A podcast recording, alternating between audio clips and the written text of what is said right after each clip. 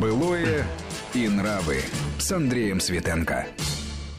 Здравствуйте. Сегодня поговорим о таком социально-градостроительном феномене, как рабочая окраина, фабрично-заводской район, вот тишина за Рогожской заставой. Когда-то это все появилось, как-то интересно жило и жили в этом люди. Потом это менялось со временем. Сейчас вообще возникает вопрос, а есть ли это куда и зачем, и что делать с оставшимся, что делать со старыми стенами фабрично-заводских корпусов, которые, в общем-то, может быть, памятник архитектуры по определению.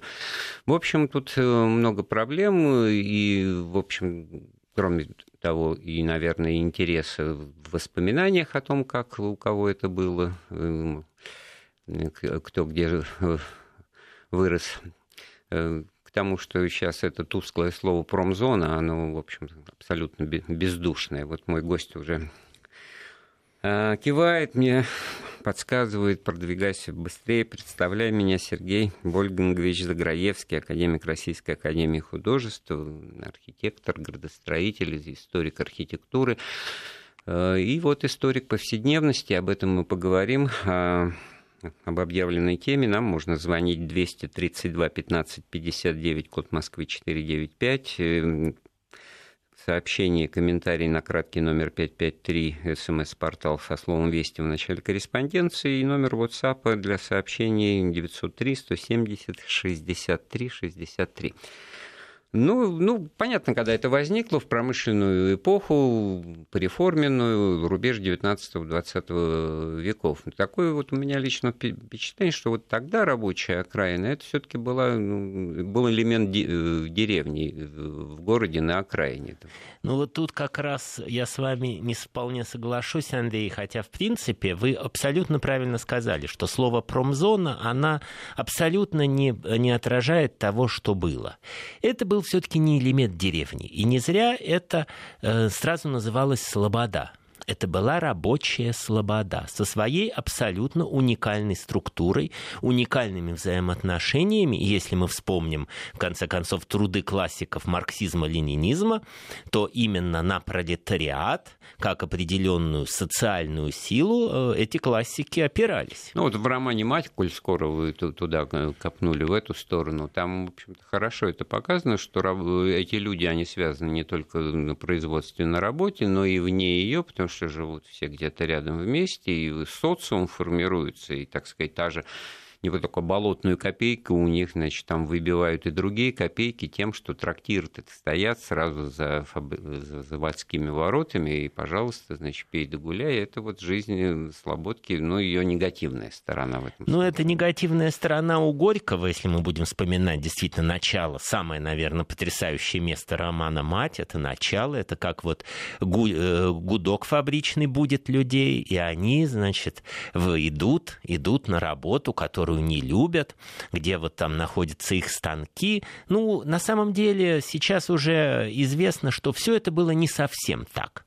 Э, что было? То, что пролетарий действительно, он был лишен собственности на средства производства. Собственно, у него ее и не было никогда, и позже в советское время это тоже было некой декларацией, что пролетарий, диктатура пролетариата, победивший пролетариат, но это все-таки был класс, на который опиралась советская власть, во всяком случае в первые десятилетия ее существования. И, соответственно, этот класс все-таки обладал определенными привилегиями, в том числе психологическими. Сказать, что я рабочий, это было почетно.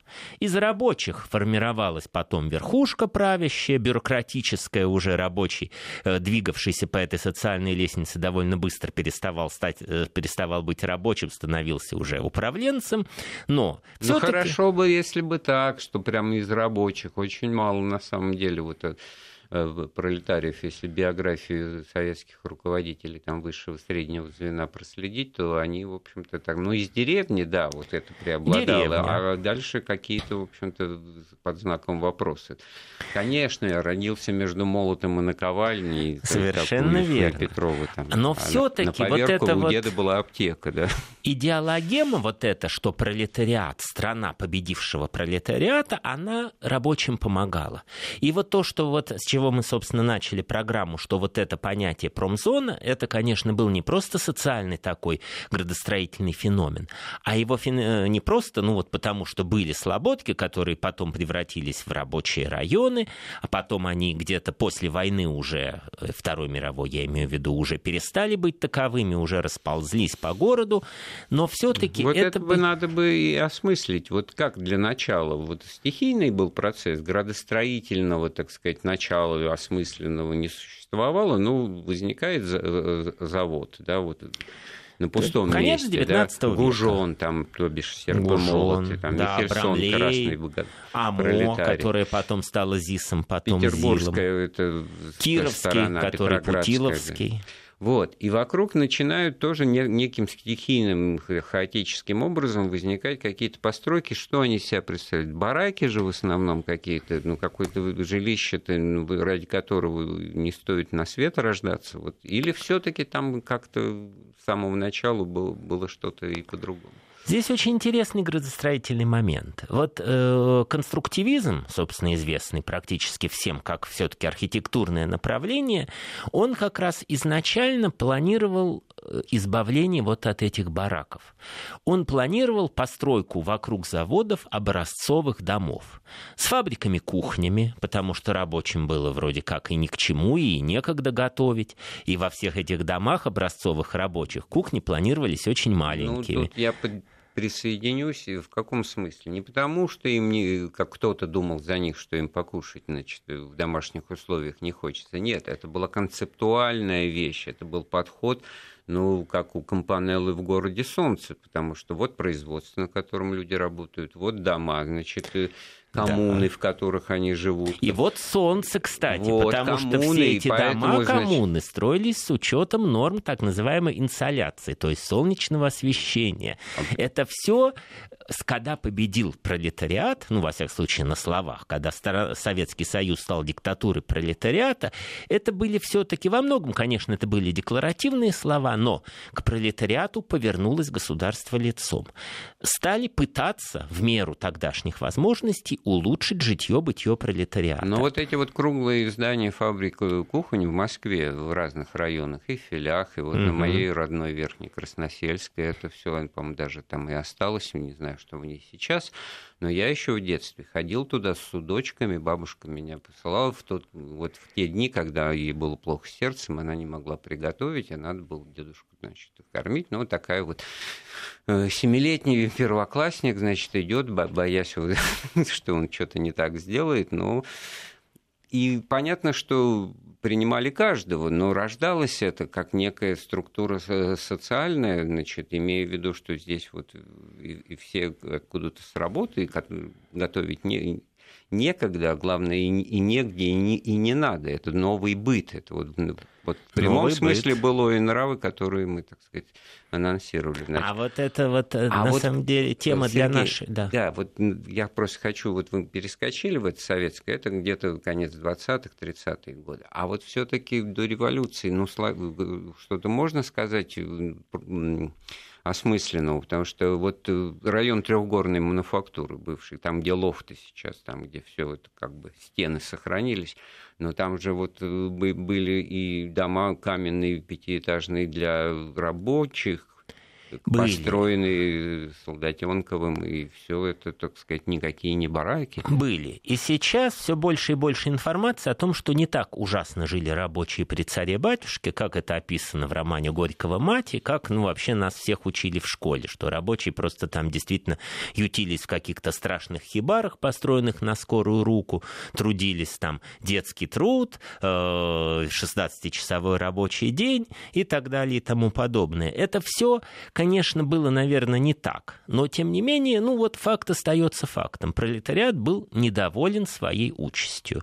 То есть, по сравнению действительно с районами благополучными городов, все-таки, если мы возьмем Петербург, все-таки Выборгская сторона, где жили рабочие, она была вечно недовольна. Я вот И э, главная вспомнил проблема- да, Солдатенкова, а вот как раз рабочий квартал, вот вам эпицентр, социум единый, вот восстание на Красной Пресне, бои, это Совершенно не, отнюдь не в справедливо. огороде бои, в городском квартале, в совершенно передовом.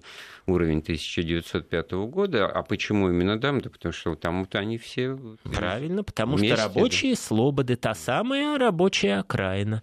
Причем эти рабочие окраины, ведь все крупные города, они были ими окружены. Потому что ведь была проблема. Рабочих надо было где-то селить на этапе хотя бы первичного освоения заводом своей территории.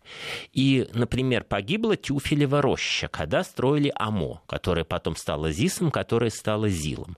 Почему? Его построили именно там, где была вот эта потрясающая излучина Москвы-реки. Значит, первое – это вода, все заводы старались ставить у рек. Это сейчас нашим современным вот радиослушателям, я думаю, даже может быть дико. А почему? Это же самые вроде места, где можно строить там какие-то особняки, самое элитное жилье.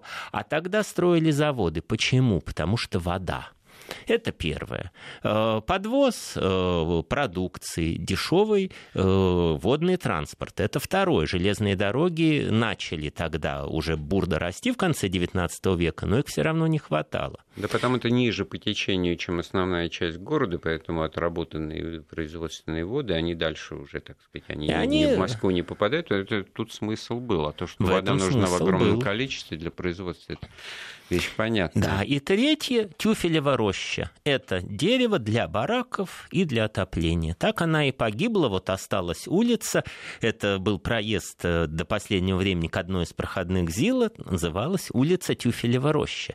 Сейчас там вот идет большое жилищное строительство, я не знаю, там застройщик будет эту рощу как-то хоть э, высадит что-нибудь, назовет он Тюфелевой рощей Ну вот или еще нет. даже в 50-е и 60-е годы через мое любимое торпедо, значит, там и завод, и стадион, и болельщики, и все это некая вот сплоченная просматриваемая, идентифицируемая городская среда, вот как вот в этом квартале. То, что вот я потом в Лондоне с удивлением обнаружил, что там за эти многочисленные лондонские футбольные клубы болеют не абы как бы, так сказать, в разброс, хотя это, наверное, тоже есть, а есть свой район. Вот По я жил в районе Вестхэма, и однажды видел, как гнали, значит, пинками пацана с майкой Арсенал, значит, из Вестхэма не туда зашел.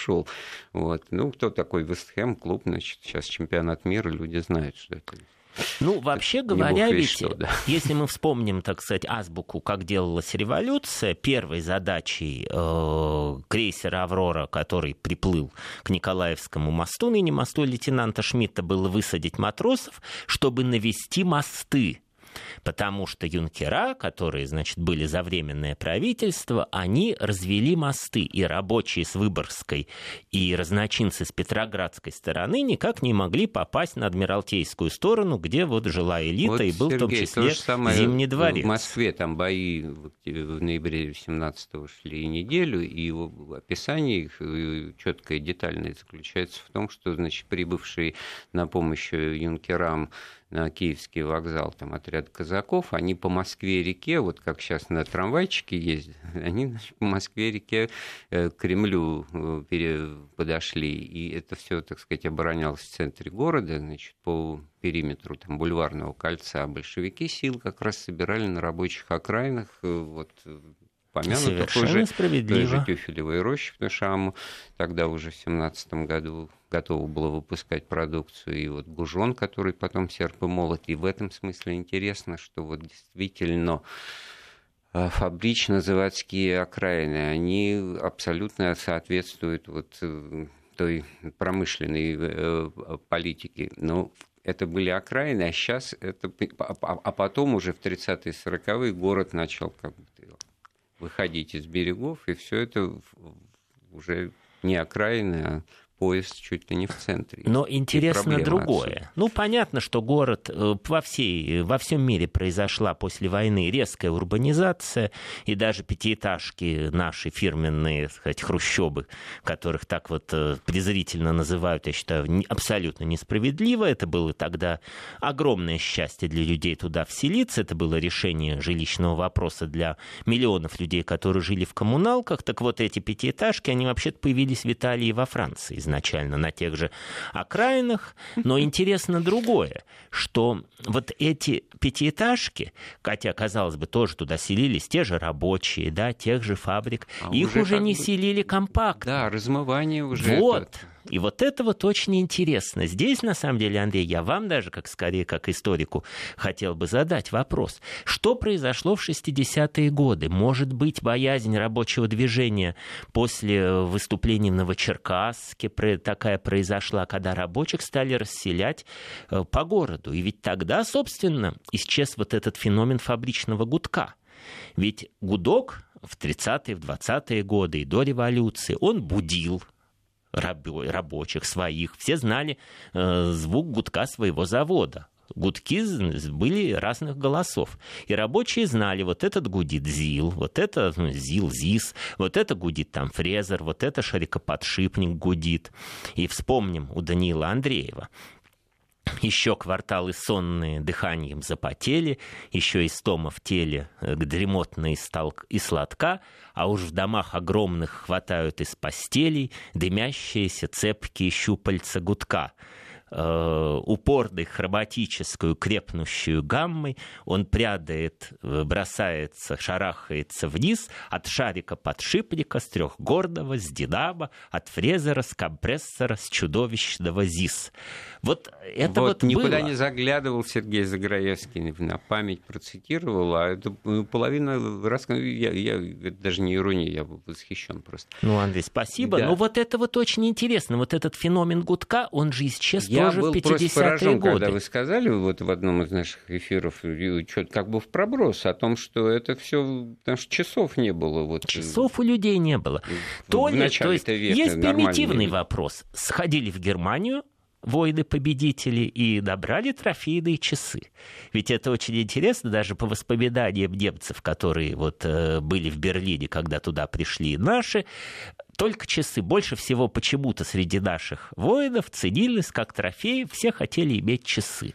У рабочих часов не было.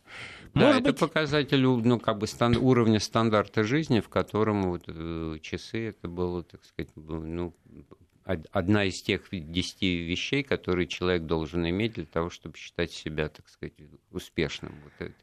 Ну и в любом случае, после войны у рабочих, конечно, появились часы, но мне кажется, что здесь более глубокая а вот ситуация. То, что о градостроительной политике, конечно, вот это масштабное, многомиллионное, качественное иной, ну и качественное, и количественно, главным образом, иной уровень решения жилищной проблемы, он как-то повлиял. Я просто вот для примера, мой любимый Булгаков в вещи в повести «Роковые яйца», она же фантастическая, в 24 году написана про 28-й, и не без фиги в кармане, не без иронии такой, значит, в адрес советской власти, но все таки он описывает как бы то, что вот жизнь становится лучше и прочее, э, благодаря, значит, какой-то там американской компании и постройке 15 15 15-этажных значит, небоскребов вокруг Садового кольца, плюс трех тысяч коттеджей восьмиквартирный, градостро... куда были расселены все московские рабочие, градостроительная проблема, как известно, была решена.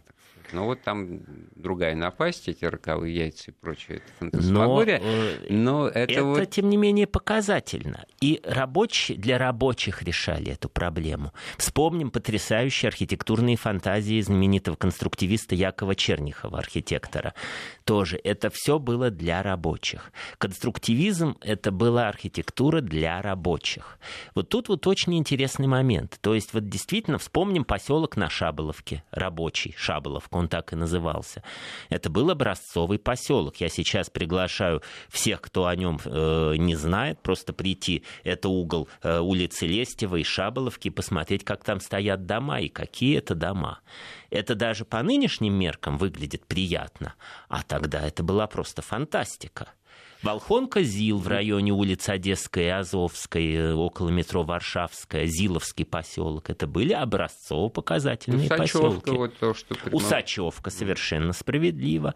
А рынки эти все, это все было для рабочих. Вот это вот очень интересный момент. Отношение к рабочим было все-таки трепетное. Ну вот сразу ли переходить к тому, что вот там же вот Усачевка, э, там это знаменитый банно-прачечный комбинат. То есть вот все, uh-huh. все в одной архитектурной планировочной гамме, и многие вещи, они просто устаревают и не востребованы сейчас. И это все или сносят э, безжалостно, или все, что гораздо лучше, ну, хотя бы стены сохранить, вот эти вот лофты, да, вот промышленной архитектуры?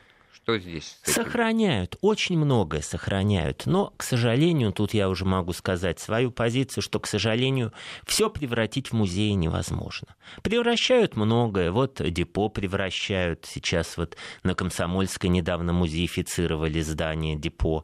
Очень здорово. Винзавод, в конце концов, вот эти арт-объекты, арт-плей на Яузе, все это бывшие заводские корпуса. А, но э, ЗИЛ ну, там сейчас, да, огромное строительство, там от ЗИЛа, видимо, не останется даже, ну, только остаются, опять же, памятники архитектуры. Вот главная проходная, э, дворец культуры, это все остается. Ну, а так это будут все новые корпуса. Может быть, это справедливо в каком плане? Это потрясающее место в плане природы. Это излучина Москвы-реки, полноводная там действительно ну, ну, замечательные места. И э, то, что это все было застроено страшными фабричными корпусами, это, конечно, издержка прошлого с одной стороны, но ведь с другой ну, стороны... Многие же скажут, вот, э, развалили, перестали, закрылось, при ну... советской власти гудок, а к сожалению. из фабричной вот трубы, это... а сейчас нет. Да просто эпоха другая, но это тоже надо отдавать себе отчет. Была индустриальная эпоха, где экономика зиждилась на промышленном производстве, на переработке сырья, на выработке какой-то вот продукции металлической там, и так далее, и так далее то, что сейчас преобразилось, не случайно, постиндустриальная эпоха, это не просто слово сказать, это уже другие э, технологии, это уже, во-первых, не требует э, такого количества рабочих рук, а потом и, материалов и прочее, и, наверное, в силу этого но мог бы ЗИЛ оставаться значит, э, ЗИЛом, автомобильным заводом, но в центре города, огромного мегаполиса, наверное, это уже, так сказать, не и с экологической точки зрения, и с Э, социальный. Хотя жаль. Жаль. И вот вы знаете, здесь э, ведь вопрос еще в чем? Э, что остается ли память? Вот остается ли вот это? Ведь была проблема несколько лет назад, когда началось вот это массовое банкротство и массовая переработка этих заводов в жилые зоны. А что делать с досками, с памятниками павшим? Я помню, что разворачивалось вокруг нескольких московских предприятий, когда эти доски просто исчезли.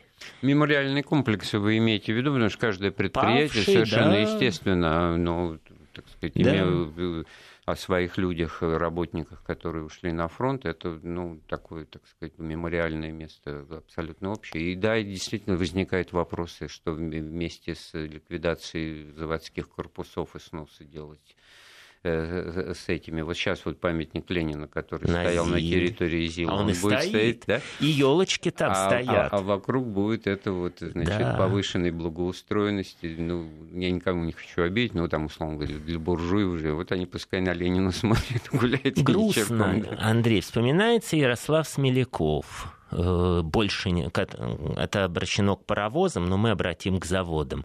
Больше не раскалятся ваши колосники. Мамонты пятилеток сбили свои клыки. Этот, э, этот э, союз, этот дворец, эти дворцы металла строил союз труда. Слесари и шахтеры, села и города. Шапку сними, товарищ. Вот они, дни войны. Ржавчина на железе, щеки твои бледны. Вот грустно, но мы должны просто помнить, это важная составляющая нашей, я думаю, сегодняшней программы тоже. Напоминаю, у нас в гостях академик Сергей Заграевский. Мы вернемся в студию через несколько минут. Так, мы продолжаем с Сергеем Заграевским пытаться найти э, ту рабочую слободку, которая, а ту заводскую проходную, что в люди вывело меня, ведь был прекрасный фильм «Весна на Заречной улице», где вот тоже действие происходит, по-моему, все таки вот в Мариуполе, там в Жданове, как мне кажется, где-то где и на, на, на юге Украины. По числу э, работающих снимали... в Жданове это было, пожалуй, крупнейший завод. Если 100 кто... тысяч человек работало, 100 тысяч. Если кто помнит, мы все таки вот о градостроительной, какие милые вот эти вот улочки с аккуратными домами двухэтажными, значит, вот, вот наверное, те самые коттеджи, которых которых воспевал в фантазиях будущих булгаков. Э, мысль так, такая, что живут тоже вот все рядом, и вся жизнь проходит вместе, в одну и ту же школу ходят, там не откуда-то туда приезжая, а приходя, да, и вот э, все вот это вот единство э, социума, в какой-то момент исчезла. Вот вы обозначили начало 60-х, у меня было время подумать, да, вот Новочеркасск, 62 год, сплоченное выступление рабочих вагонов, вагонного завода или там тепловозостроительного завода, потому что тоже и жили недалеко друг от друга, и не только на, работу, на работе общались, там, в быту и семьями и так далее. Вот это вот ситуация, при которой массовое жилищное строительство способствовало энтропии социальной, такому распылению.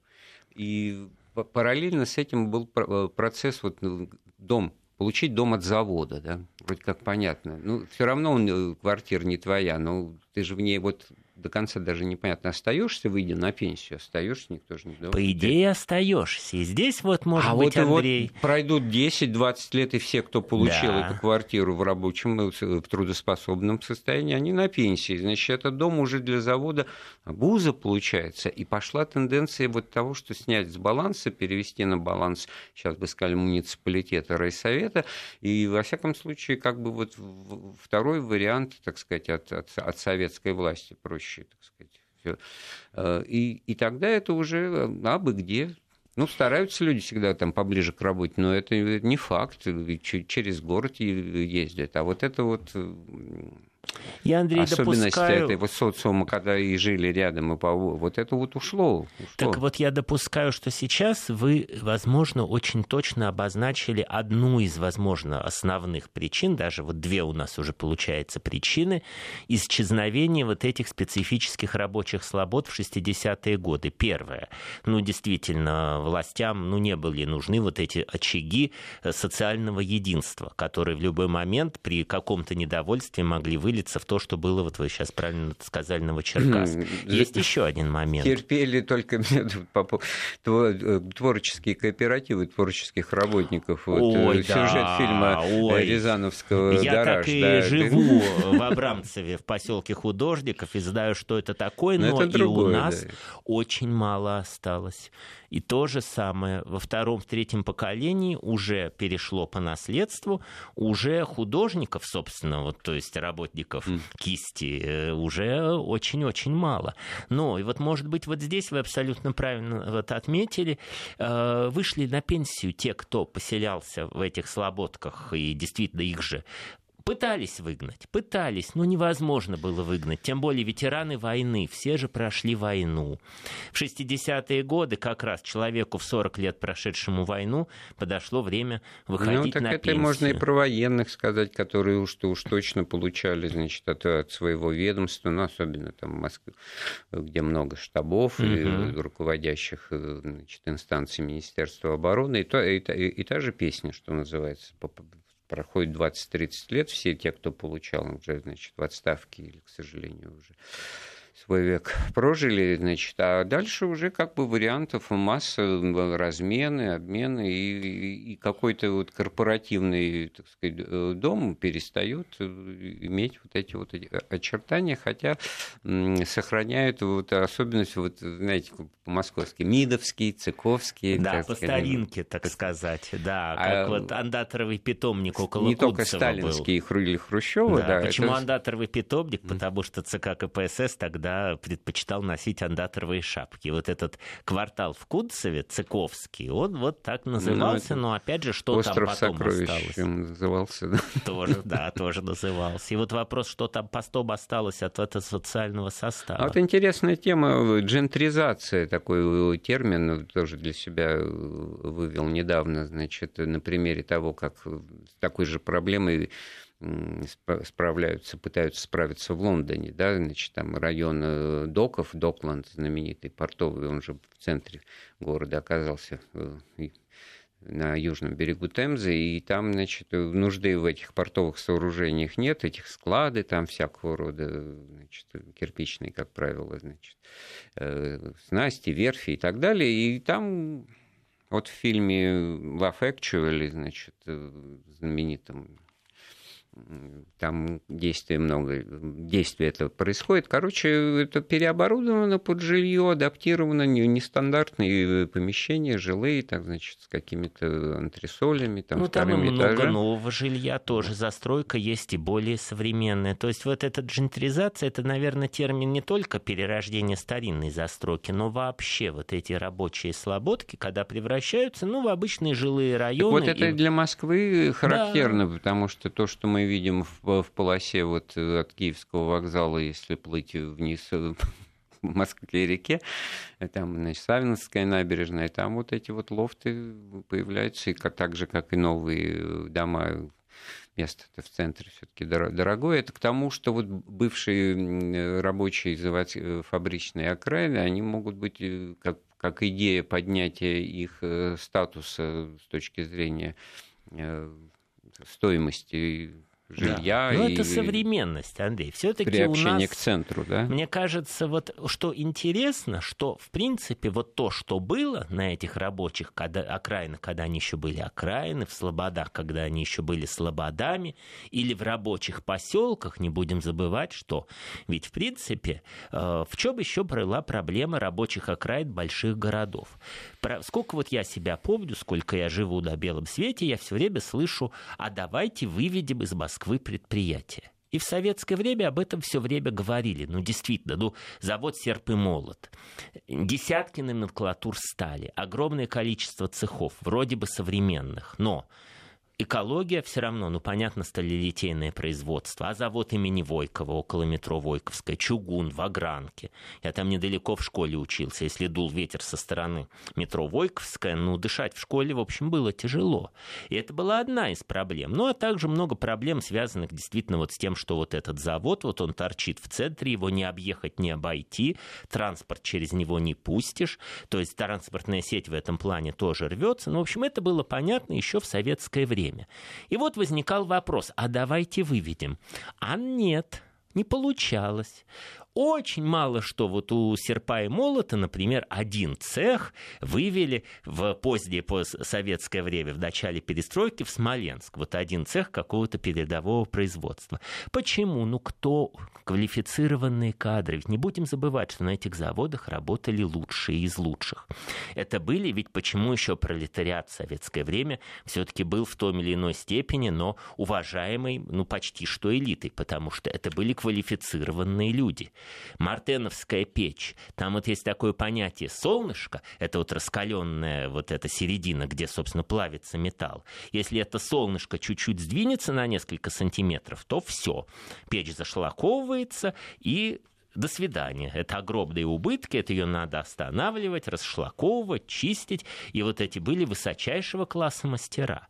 И вот что с ними делать? Они не хотят из столицы уезжать. Но это так же, как со старением людей, которые получили от, от предприятия вместе справедливо. квартиры. В общем, неразрешенная проблема. Да, неразрешаемая. Вот при да? Сталине с этим было все проще. В каком плане? Ну, дан приказ ему на запад, ей в другую сторону. Все. Нет, тут проблемы моногородов, так называемые, градообразующее да. предприятие. Вот куда его выводить? Это значит, его, выведут, это в другом месте будет, будет. Э, да. город должен возникать. И поэтому с этим надо жить, и это надо обеспечивать экологию, это надо, так сказать, с этим мириться, потому что вот то, что все работает, слава богу, там на Магнитке, в Кузбассе, я в моем э, Первоуральске за моей дачей. был, там вот эти вот 20 доменных на горизонте печей, которые выдают такую, угу. значит, э, ну, это с точки зрения экологии первым делом думаешь, боже мой, как они там. Да. А с другой стороны, да, а там, там жизнь. А Норильск? Сколько про его экологию уже кто только не проходился по поводу экологии Норильска. А норильчанам скажи, а давайте мы ваш завод закроем из-за плохой экологии. Так это просто будет социальный взрыв. Я не знаю, что там будет. Ну, это мы, мы не о том. Вот мы давайте в, в более близкие нам империи о том, что я вдруг подумал, вот этот культовый фильм «Москва слезам не верит», а как там героиня Алентовой, которая стала директором фабрики, да, значит, на которой да, работала в первой серии, человек, да, кстати, она живет, ее там потом показывают, что вот как она, а дома-то это на Мосфильмовской где-то все снималось, значит, на самом деле рядом с Мосфильмом, генеральские, значит, там где вот к тому времени были построены, значит, э, одноподъездные такие кирпичные, этот комплекс, там пять или шесть их стоит. Но ради чего вспомнил-то? А герой Алексея Баталова Гоша, этот герой нашего времени, это вообще вот Слесарь. герой нашего времени. Квалифицированный вот, слесарь. Вашему же, да. Синий воротничок.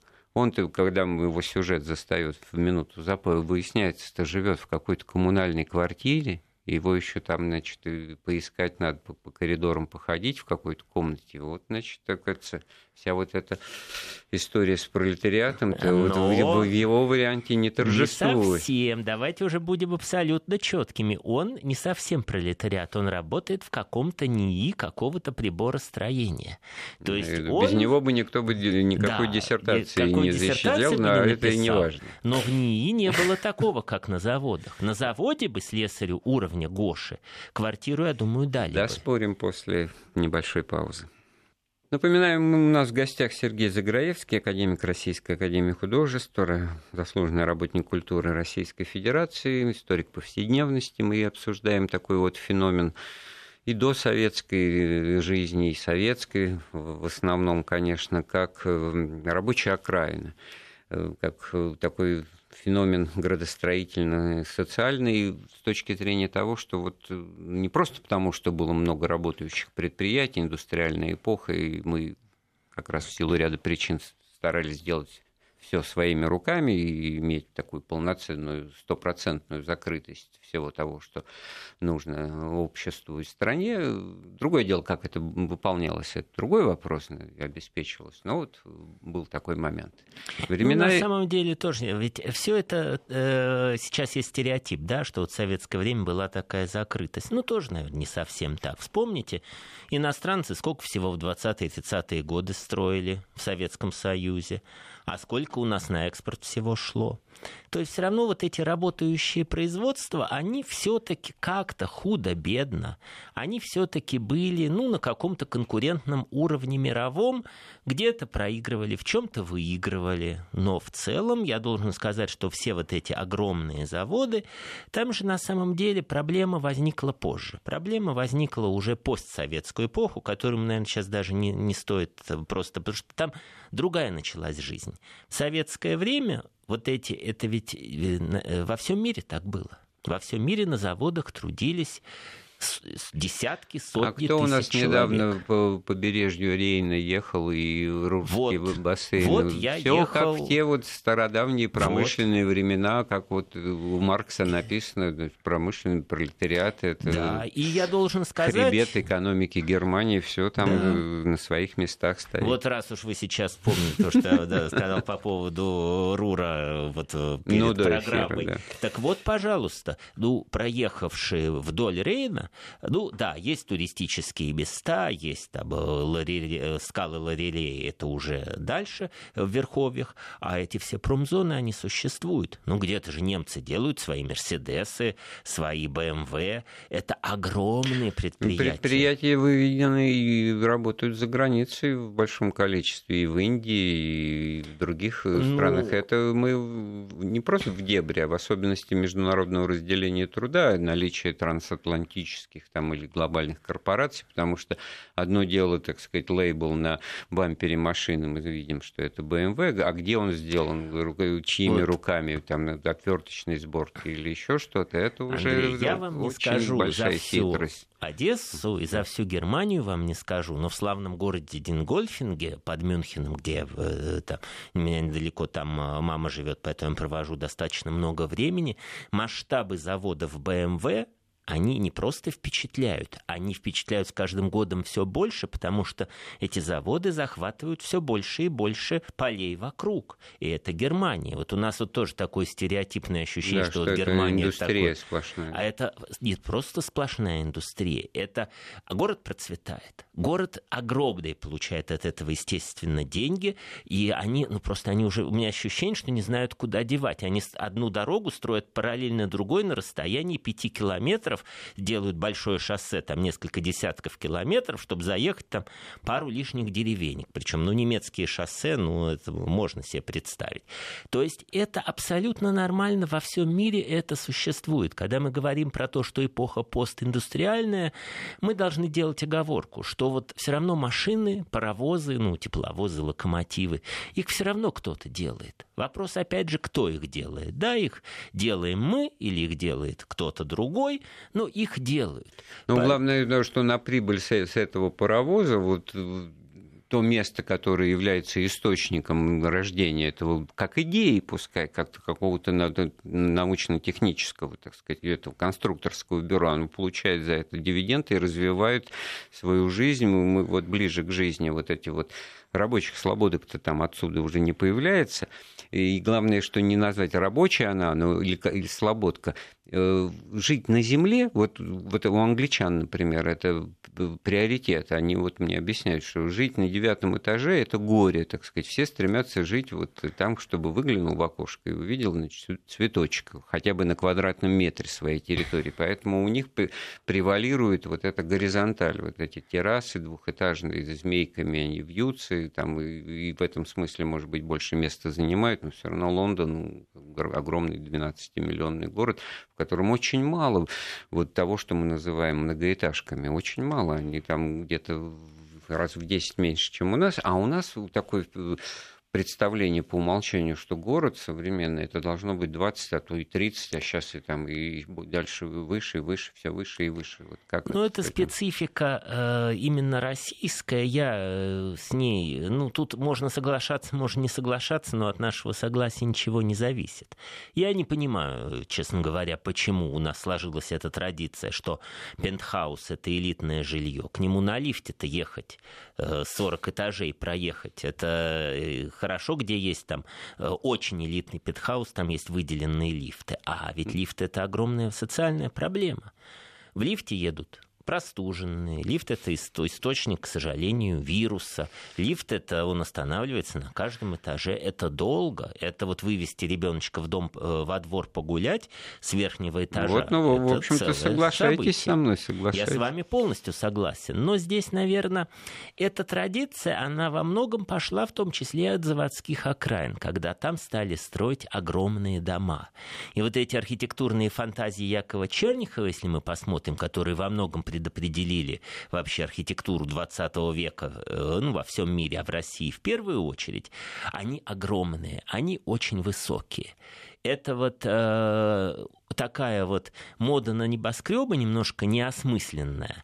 Э, она э, в советское время, ну как, что такое сталинский дом? Он огромный.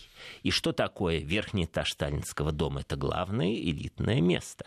И если мы вспомним, как, например, дом на Котельнической набережной выдавались квартиры, э, то наверху жила элита, а внизу, ну, вот Фаида Радевская может, интеллигенция. Да, да, не, может, не могла вот вообще там... Ну, вот, там э... вообще, я знаю по, на примере одного человека, э, жившего, это мой учитель, э, мой научный руководитель Режинальд Овчинников, доктор исторических наук, он получил квартиру в высотке на Красных Воротах, там не потому, что он был он ребенком, это маме его дали, а мама была всего-навсего простая учительница на улице 9 роты она.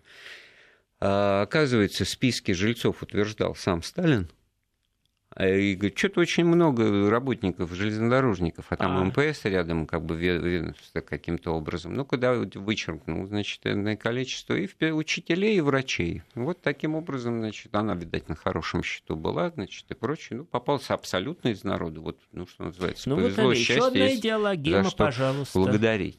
Что такое? Член правительства, вспомним а, фильм. Ну, да. да. Вот, э... А вы-то начали про другое. Вот в этих вот высотках и новых, не только старых, сталинских, там же вот тоже какое-то свое классовое расслоение происходит. Кто-то разорился, кто-то, значит, опускаться начал, и таких случаев наверняка вы тоже знаете так же, как и я. И это новый феномен, вот какие-то богатые тоже плачут, да, там получается какой-то новый социум, переродившийся в этих высотках ну, с вот, этими возможно, лифтами, да? Это и погубило рабочие слободы, где стали строиться уже большие дома, какие на автозаводской огромные дома, ЗИЛ Гавриловские, в одном из них, вот, пожалуйста, метро Автозаводская. Угу, да. Это же какие были элитные дома. Но 20 лет проходит, этот вышел на пенсию, но этот э, ушел из жизни, но успел прописать детей, дети к автозаводу не имеют никакого отношения, а этот спился. Ну вот как а нам пишут, друг была другу... квартира, а он же развелся два раза, ну и вот. разменял не в свою пользу, как джентльмен. Ну то есть крик души.